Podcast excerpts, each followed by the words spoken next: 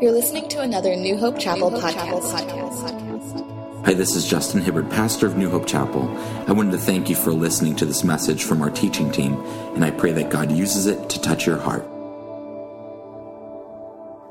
I'm so glad the children um, are with us when we worship together every Sunday morning. Um, we, we, attended a church when our kids were little where it was um, the, the worship took place in this huge auditorium and um, I remember one time my son Daniel peeking his head in and looking, and the kids were never in the auditorium. They went straight to Sunday school and did classes down the hall. And he said, What goes on in there?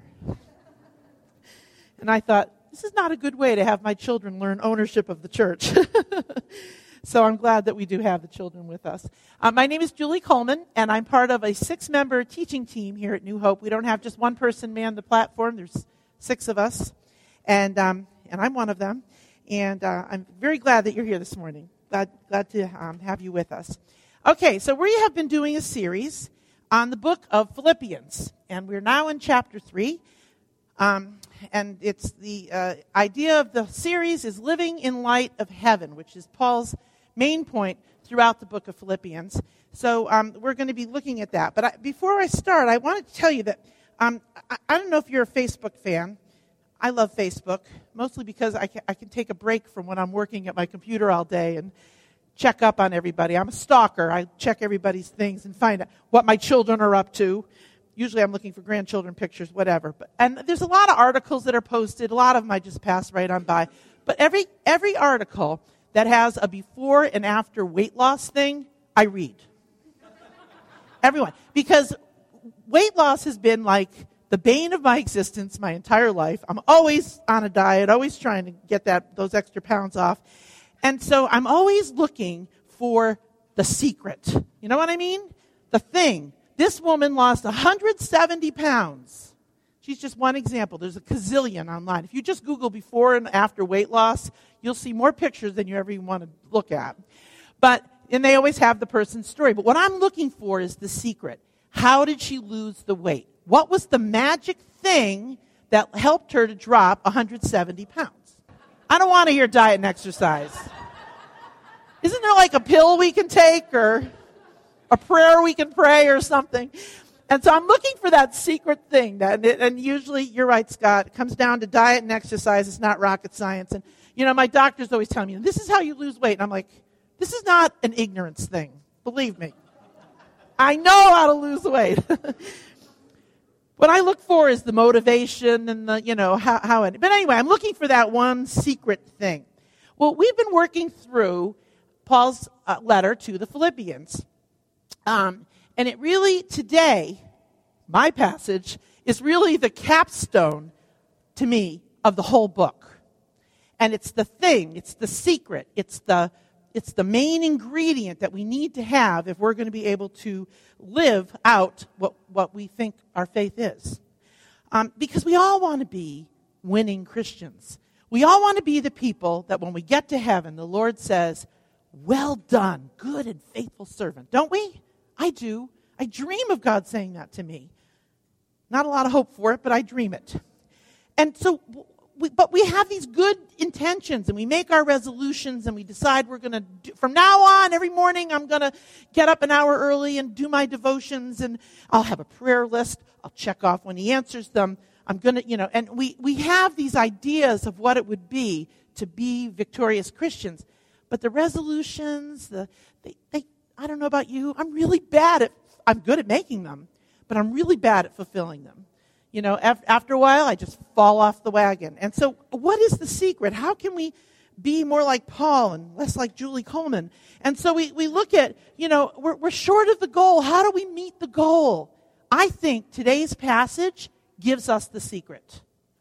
And I believe in it so strongly. I'm very excited about talking to you this morning. As a matter of fact, when Steve and I were kind of mapping out Philippians and trying to figure out, you know, who's going to speak on what and that kind of thing, and dividing up the passages, I said, I don't care what you assign me to, but I want 3, 15 to 22. That's the one I want because I know it's the capstone and, and has that, that idea, that secret. So let's take a look at this passage. We're going to be in uh, Philippians chapter 3. If you have your Bibles, please open to them because I, you want to be able to refer to it as we go along. um, because this won't be on the screen forever. Okay, Philippians 3. Let us therefore, as many as are perfect, and that word is kind of a maturity, not, you know, without fault, have this attitude. And if in anything you have a different attitude, God will reveal that to you also. However, let us keep living by that same standard to which we have attained. Brethren, join in following my example and observe those who walk according to the pattern you have in us. For many walk, of whom I have often told you, and now tell you even weeping, that they are enemies of the cross of Christ, whose end is destruction, whose God is their appetite, and whose glory is in their shame, who set their minds on earthly things. For our citizenship is in heaven, from which also we eagerly wait for a Savior, the Lord Jesus Christ, who will transform the body of our humble state into conformity with the body of his glory by the exertion of the power that he has, even to subject all things to himself. The secret's in there. Let's pray and ask God to show it to us. Heavenly Father, we thank you. We thank you for the power of your word. We thank you that you have given us everything we need to live lives in Jesus Christ, consistent with our faith. We thank you for the message that's in this little section of Paul's letter. Please help us, God. Give us spiritual eyes with your Holy Spirit to understand these things. Please keep me out of the way and let the power of your word pierce hearts. In Jesus' name we pray. Amen. So, what's the secret? For our citizenship is in heaven. That's it, folks. I could just sit down right now, but I want to unpack that for you a little bit because that's what it is. We're citizens of heaven, and when we live out that reality, we're going to be aligned with God's purpose for us in our lives. So, what does it mean to think and live as a citizen of heaven? Well, we're going to do two things. First, we're going to look at this in light of how the Philippians would have heard it in the first century, get that historical context. And then we're going to take that principle that he was teaching and lift it up and put it down in the 21st century so that we can apply it to our lives today. So that's where we're headed. Okay, so what did Paul's words, we are citizens of heaven, what would that have meant to his original audience? Well, citizenship to a Philippian was something special. I don't know if you remember, but way back when I introduced the book in February, you might remember that many of the residents in Philippi were actually Roman citizens. They were retired military, and um, they were awarded land in the city of Philippi as kind of their retirement package for their service and for things that they had done. A little bit, a lot, well, a little bit like Annapolis, where you get a lot of um, retirees that you know went to the Naval Academy and and uh, served as officers in the Navy uh, or Marines, and they end up drifting back here and retiring here in Annapolis because they've got that strong um, tie to the Naval Academy, and it, it makes for a strong naval presence here and sentiment in the city. Well, the Philippians were very proud of their status as a Roman colony, and they conducted themselves in a way that, uh, with that in mind. They lived their lives in light of their place and rights within the Roman Empire as Roman citizens, even though they weren't um, in Rome proper. um, there was an official register of all the citizens that were people who had citizenship in Rome, and that was called a politeuma, and it was um, kept in Rome, the mother city. But as citizens of a Roman and a Roman colony, uh, people were expected to promote the interests of their empire and maintain its dignity. Don't, don't embarrass your country while you're there in this outpost, right? They had that kind of idea.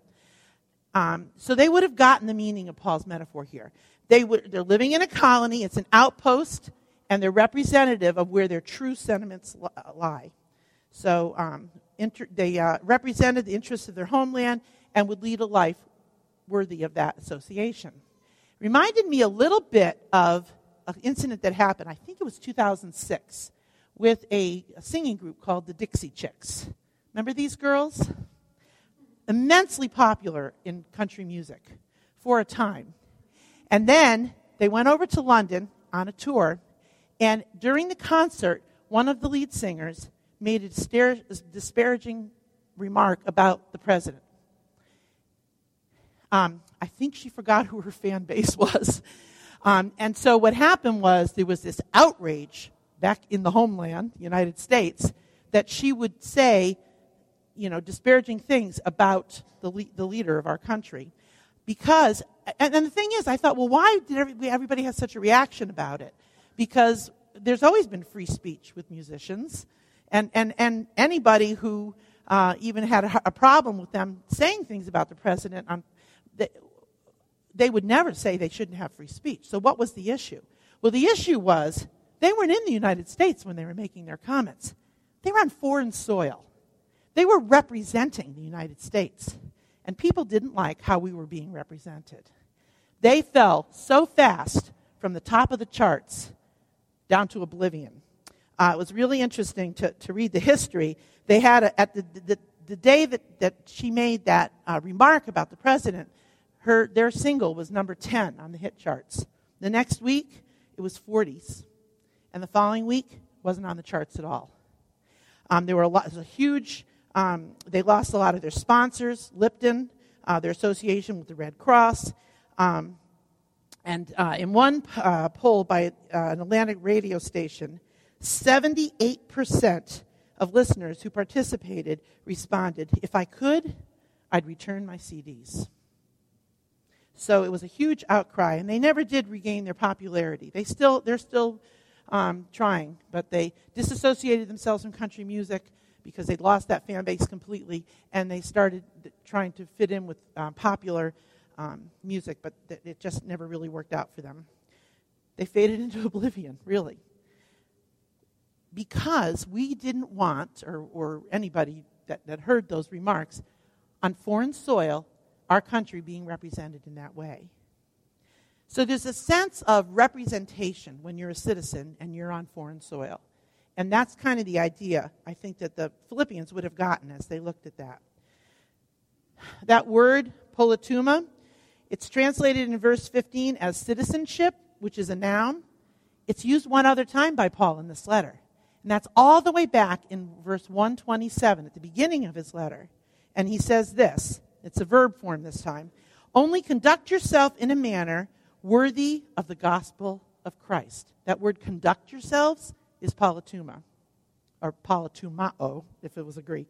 But the, um, that idea of living out your citizenship, um, that appropriate action to who you are. Paul gets very specific on this.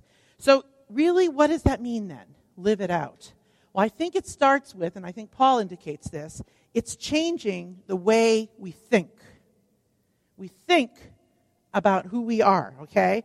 The original word that have this attitude that Paul was talking about there literally means to understand or think, to be minded in a certain way, to regard or savior, savor. And that attitude is three times in verses 15 and 16, that word attitude. So that's the thing that Paul's talking about in our section today. Have this attitude. And that attitude, that mindset, is going to transform us. Now, I got uh, some help on this from my friend Bill Smith, another member of the teaching team. He has this thing, he, and I, I wrote it down, Bill, so I won't get it wrong. Be, have, do. That's the order. Be, have, do. So you have to understand who you are and own it, and that will result in action. So it really starts with your perception, what your mind is taking in, right?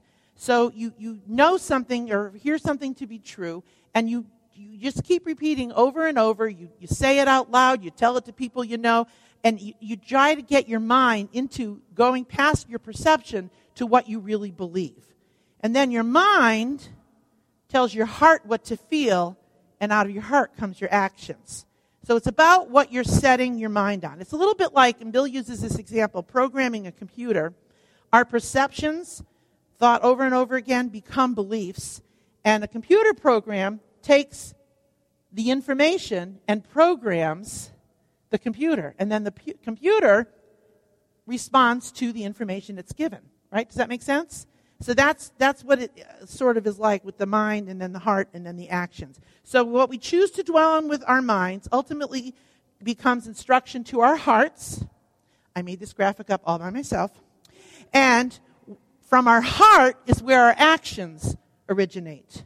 Um, and we have lots of scriptural evidence of that. There's two I'll read to you. One in Mark 7, it's Jesus talking. He says, From within, out of the heart of men, proceed evil thoughts, fornications, thefts, murders, adulteries.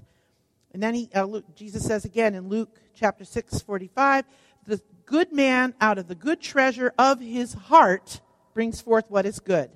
And the evil man out of evil, evil treasure brings forth what is evil. For the mouth speaks from that which fills his heart.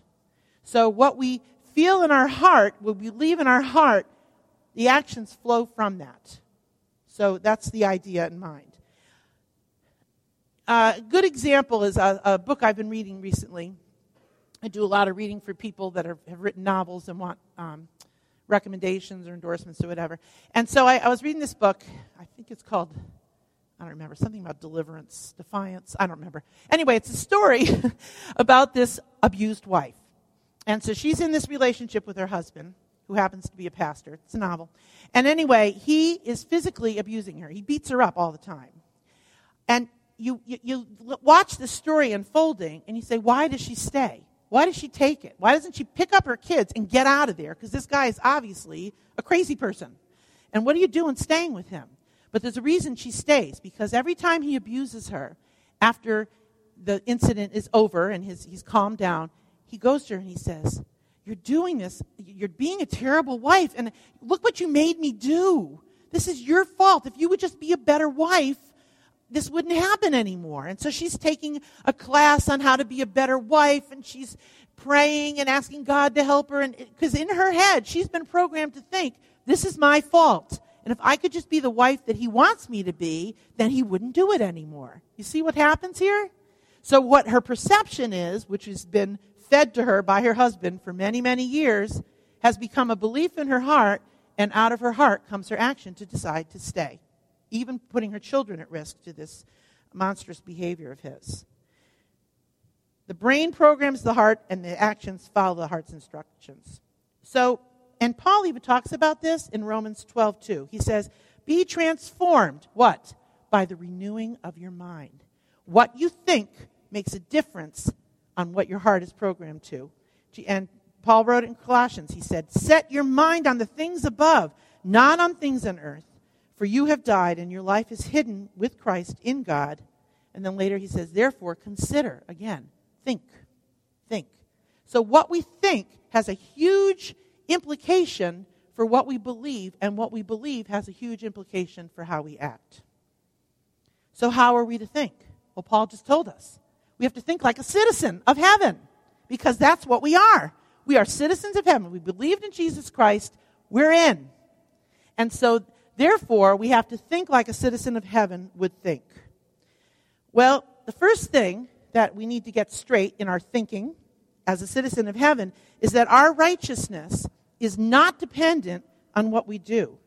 You remember last week, Justin took the passage just before this and uh, talked about Paul, and he said, If anyone else has a mind to put confidence in the flesh, I far more. And he starts going through all of his um, things that would make him ordinarily, if you're not thinking like a citizen of heaven, thinking in terms of entitlement. Um, he was circumcised on the eighth day, right on the right day. He got circumcised. He was a, a part of the nation of Israel. He's a Jew. He even knew what tribe he was in, Benjamin. He was a Hebrew of Hebrews. He was a Pharisee, a teacher of the law with a great zeal for the law.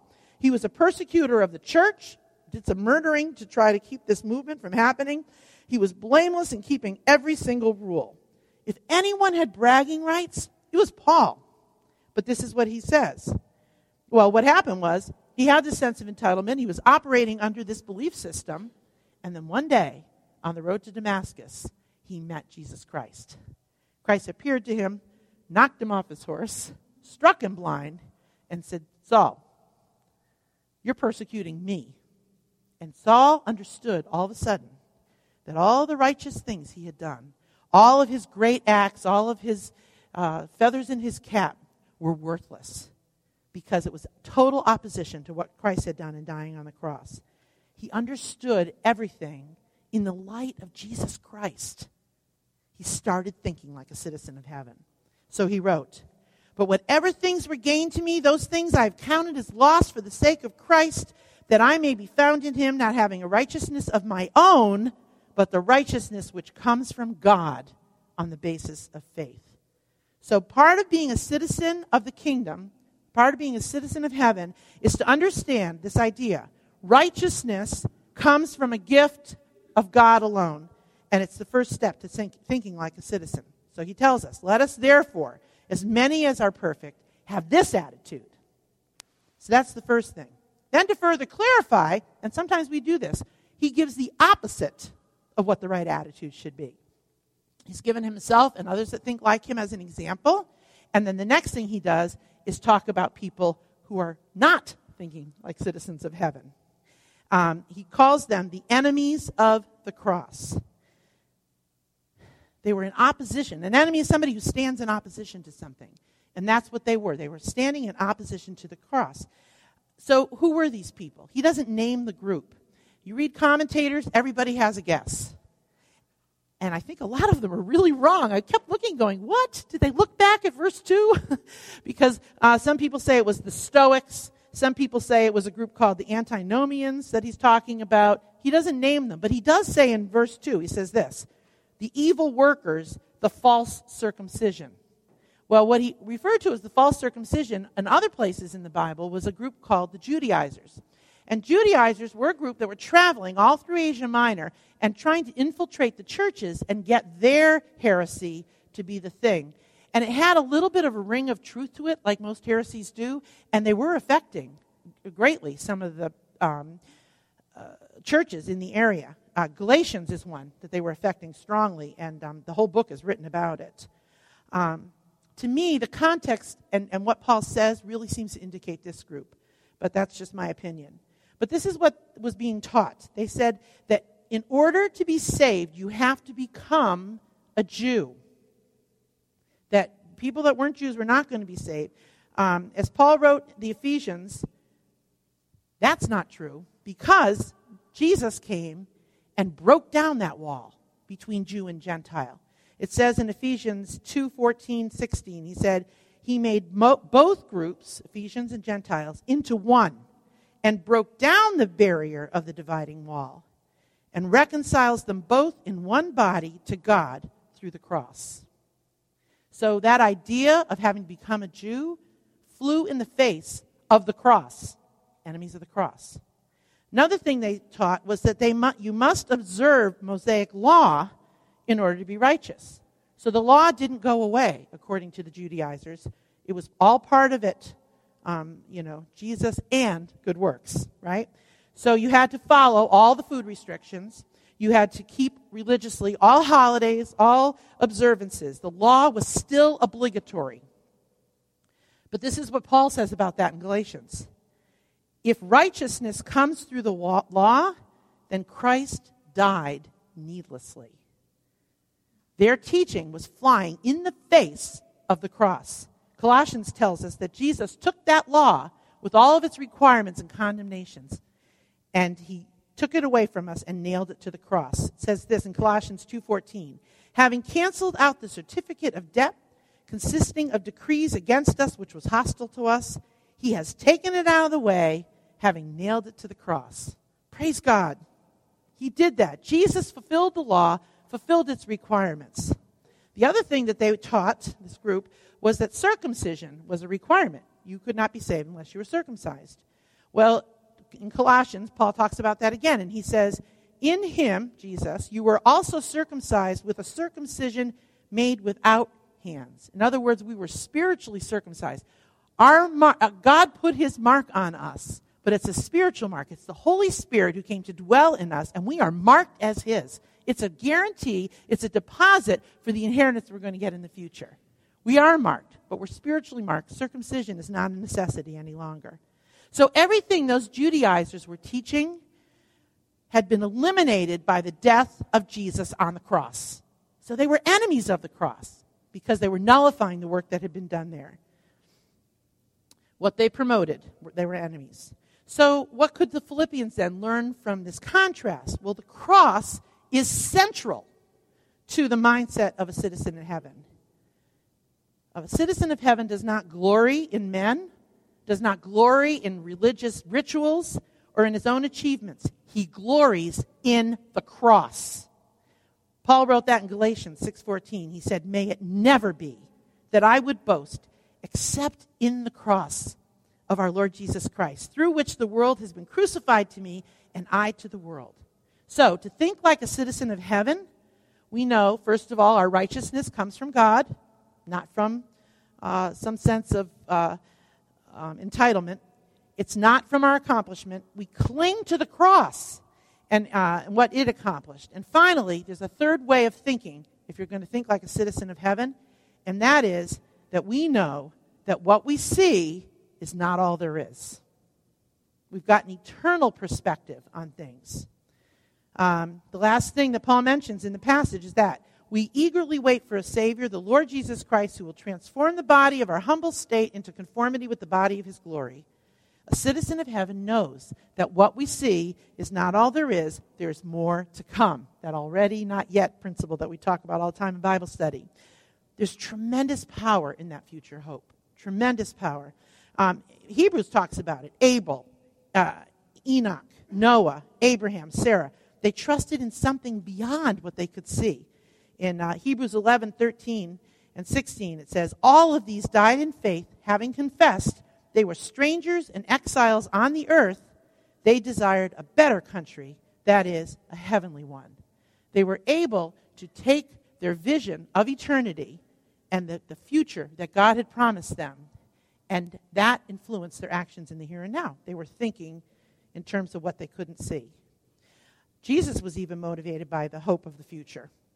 It says in Philippians in Hebrews, excuse me, 12:2, Jesus, who for the joy set before him the future, endured the cross, despising the shame, shame, and has sat down at the right hand of the throne of God. So the hope of future uh, helped Jesus, enabled Jesus on some level to endure the pain of the cross. Faith is in what we don't see. The Bible tells us very clearly in Romans. We ourselves, having the first, few, first fruits of the Spirit, even we ourselves, groan within ourselves, waiting eagerly for our adoption as sons, the redemption of our body. For in hope we have been saved. But hope that is seen is not hope. But who hopes for what he already sees? But if we hope for what we do not see, with perseverance, we eagerly wait for it. So you see how that idea of that hope in the future strengthens us in the here and now. So Paul wrote this forgetting what lies behind. Oh, I'm sorry, I have one more verse. Hebrews 11. Faith is the assurance of things hoped for, the convictions of things not seen. So Paul wrote, Forgetting what lies behind and reaching forward to what lies ahead, I press on toward the goal for the prize of the upward call of God in Christ Jesus. When you're a citizen of heaven, you get that what we see is not all there is. That eternity, the uh, eternal, is just a, a huge component of our faith because we're putting our hope in the future we're putting our hope in God's big picture. And it has a side effect, a, a benefit, when we start thinking like that. That when we start thinking in terms of what's ahead and stop thinking about what's behind, it actually enables us to forgive what's behind. Think about the story of Joseph. My, my, my, little boy, when he was three or four years old, was praying with Steve one night, and he said, Dear God, this is Joseph, not the one in the Bible, the other one. This is the other one I'm talking about, the one in, in Genesis. And he and his family were, uh, he, he had a horrendous circumstances happen to him. His brothers took him and sold him off to slavery and forgot all about him. Well, he meets up with his brothers years later. Um, but the whole time you read the story of Joseph, and it's just a wonderful story, re- really remarkable in what happens. He's got the big picture in his head. He's got the eternal thing. He's got the plan God has for his family and his family when they become a nation. He's looking ahead. And so when his brothers come and they think they're in big trouble because now he's like second in command in Egypt and here they are. Yeah, remember us? We're the guys who um, you, sold you into slavery. But this is what J- Joseph says. He said, You meant evil against me, but God meant it for good in order to bring out this present result to preserve many people alive. And then he continues to look at the future from where they are right then. God will surely take care of you and bring you up from this land into the land which he promised on oath to Abraham, Isaac, and Jacob. You shall carry my bones up from here. So even on his deathbed, he was looking beyond to what he saw to what God had promised. That's how a citizen of heaven thinks toward the future and trusting God to carry out the things that he has promised. It's a future orientation. Now, the idea did Joseph forget? No, he didn't forget. How do you forget when something that bad has been done to you? In the Bible, when it talks about I will remember no more, it does not mean that it's blocked from my memory. God still remembers the sins of his, of his people. Um, Hebrews 10 17 says, Their sins I will remember no more.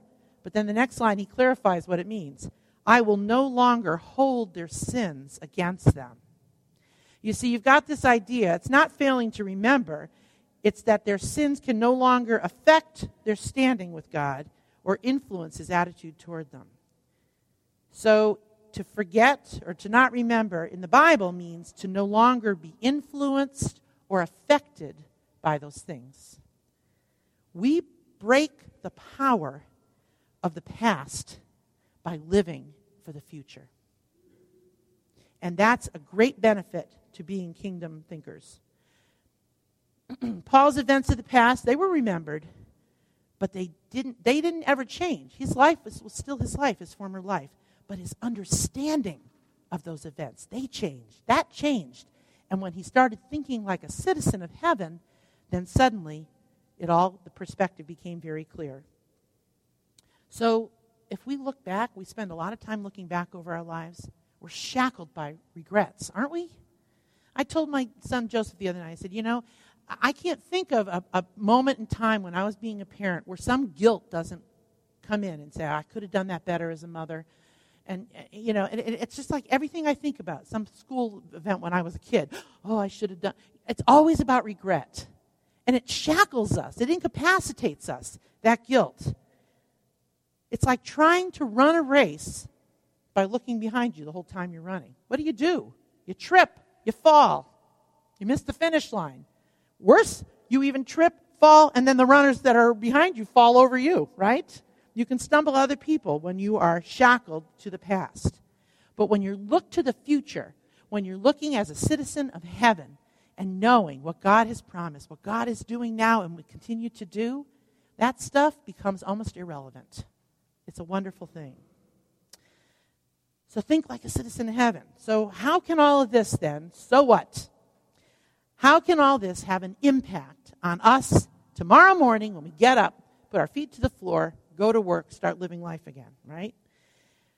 Well, at the beginning of the message, I promised you the secret to successful living, godly living, according to the purpose of God for us. I really think it's all about our focus, how we think. You know, when you have a river, if it's allowed to overflow its banks, what you get is a very placid river, um, not running real big because it's spread out, right? And a lot of swampland. Kind of worthless. But if you take that river and you limit its borders and you give it a focus and force it through a smaller opening, what you get is power that can uh, light up cities and cities. When you get that narrower focus, it's kind of one of those laws of physics where you get something that goes through a small opening like air through a balloon. It, it, it empowers that air, it makes it stronger, right? That's the idea. We're supposed to get focused. Get focused as a citizen of heaven. Think like a citizen that you are. Be transformed by the renewing of your mind. Start programming your heart with the reality that is yours. And what are those realities that Paul got us? Remember where your righteousness comes from. You don't have to earn it. You don't have to earn it even now as you're living your life with Jesus Christ. It's not a checklist, it's a relationship. The second is that we cling to the cross and its provision for us. And I know you're all doing that because I watched you as we sang those words about Jesus Christ in that last song Melanie led us in. It's all about Him, it's all about His work and leave the past behind. Set our sights toward God and what He's going to do in the future. Let your mind inform your heart, and God will use it to transform you, enabling you to do His will. Thank you for listening to New Hope Chapel's New Hope podcast. Located in Arnold, Maryland, New Hope Chapel is a small expression of the much larger body larger of Christ that spans across the world. We're a group of believers helping each other on our lifelong journeys to become like Jesus. While we have a variety of distinctives that make us a unique church, our main desire is to be God's church, to love Him, follow Him, to learn from Him, to let Him lead us and change our lives. We are His disciples, and He is our rabbi. He is our rabbi. Join us in the story that God is writing called New Hope Chapel. To learn more about our church, visit us at newhopechapel.org or check us out on Facebook slash New Hope Chapel MD. Be sure to subscribe to our podcast in iTunes. Music kindly provided by the least of these.